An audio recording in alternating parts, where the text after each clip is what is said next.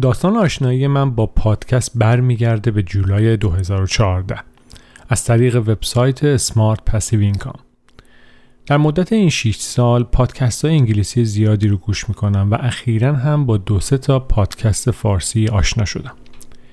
راستش تو این سالا به فکر راه اندازی پادکست برای آرتاکلاد بودم. اما از اونجایی که کلا صرفا با فکر کردن نتیجه ای در نمیاد خب نتیجه هم در نیومد.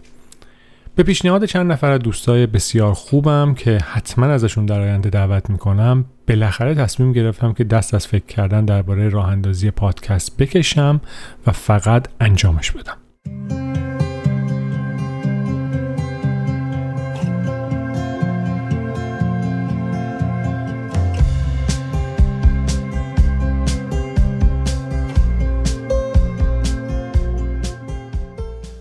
سلام.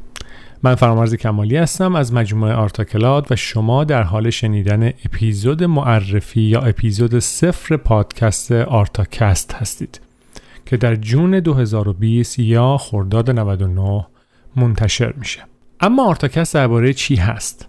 محور اصلی اپیزودهای آرتاکست درباره کتابهایی که خوندم دوره های آموزشی که گذروندم سمینارها و وبینارهایی که شرکت کردم در حوزه های مورد علاقه. مثل تبدیل ایده به کسب و کار فروش و بازاریابی اینترنتی تبلیغ نویسی حرفه‌ای بهبود و توسعه شخصی یا همون self development یا improvement و صد البته تجربیات شخصی خودم. ضمنا چون دوست ندارم که همیشه متکلم وحده باشم سعی می‌کنم متناوبا یک دوست تاثیرگذار و موفق رو به عنوان مهمون به اپیزود دعوت کنم.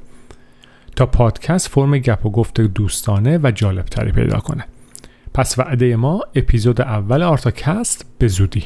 روز روزگارتون خوش.